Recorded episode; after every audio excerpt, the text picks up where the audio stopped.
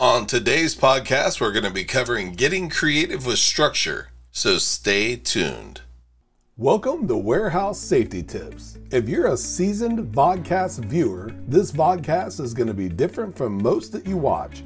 It's based around exactly what the name implies warehouse safety tips. And since the people in this industry are busy, we know that time is money, so each episode will be as short and to the point as possible. And now, with all that out of the way, let's get to the vodcast. On our last podcast, I spoke about an artist named Christopher Paul Dean who uses safety floor tape in his artwork. The reason we showcased him was his out of the box thinking. This week, I was trying to exercise my own out of the box thinking, and it led me to the dual meanings of words, specifically the word structure. Now, when it comes to safety, I found the Oxford Dictionary's verb definition to be the most fitting. It's defined as construct or arrange according to a plan and give pattern or organization to. Doesn't that sound like the 5 and 6S methodology that we've covered in many of our podcasts? Plans are a must when it comes to safety. Remember what Benjamin Franklin said if you fail to plan, you are planning to fail. But having a plan isn't enough. To quote Benjamin Franklin one more time, Energy and persistence conquer all things.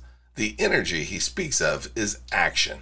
The persistence is doing it over and over again until complete. Of course, we know that safety shouldn't have a summit we ever reach, but instead, constantly striving to improve. I mentioned dual meanings. From what you apply safety to, I found the Oxford Dictionary's noun definition to be most fitting. It's defined as a building or other object constructed from several parts.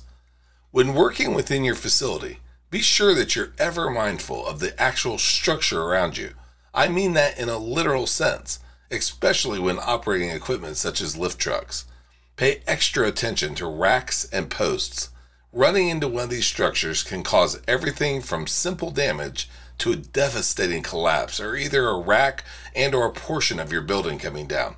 Whether it's the guidelines you have in place or the physical items you apply them to, the structure of safety is something you want to be thinking about and acting on.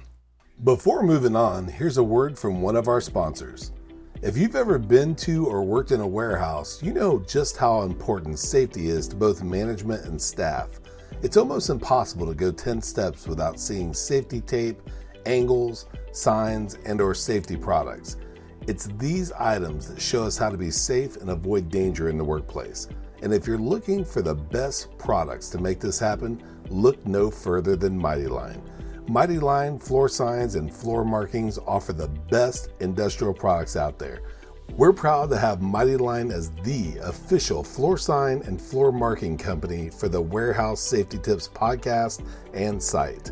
Go to mightylinetape.com forward slash safety tips to request a sample pack of their incredible safety signs and floor markings. We hope you enjoyed this episode of Warehouse Safety Tips. If you visit warehousesafetytips.com, you'll find the show notes for this episode and access to all of our blog posts previous podcast, advertiser information, and much more. Thank you for listening to Warehouse Safety Tips and have a safe day.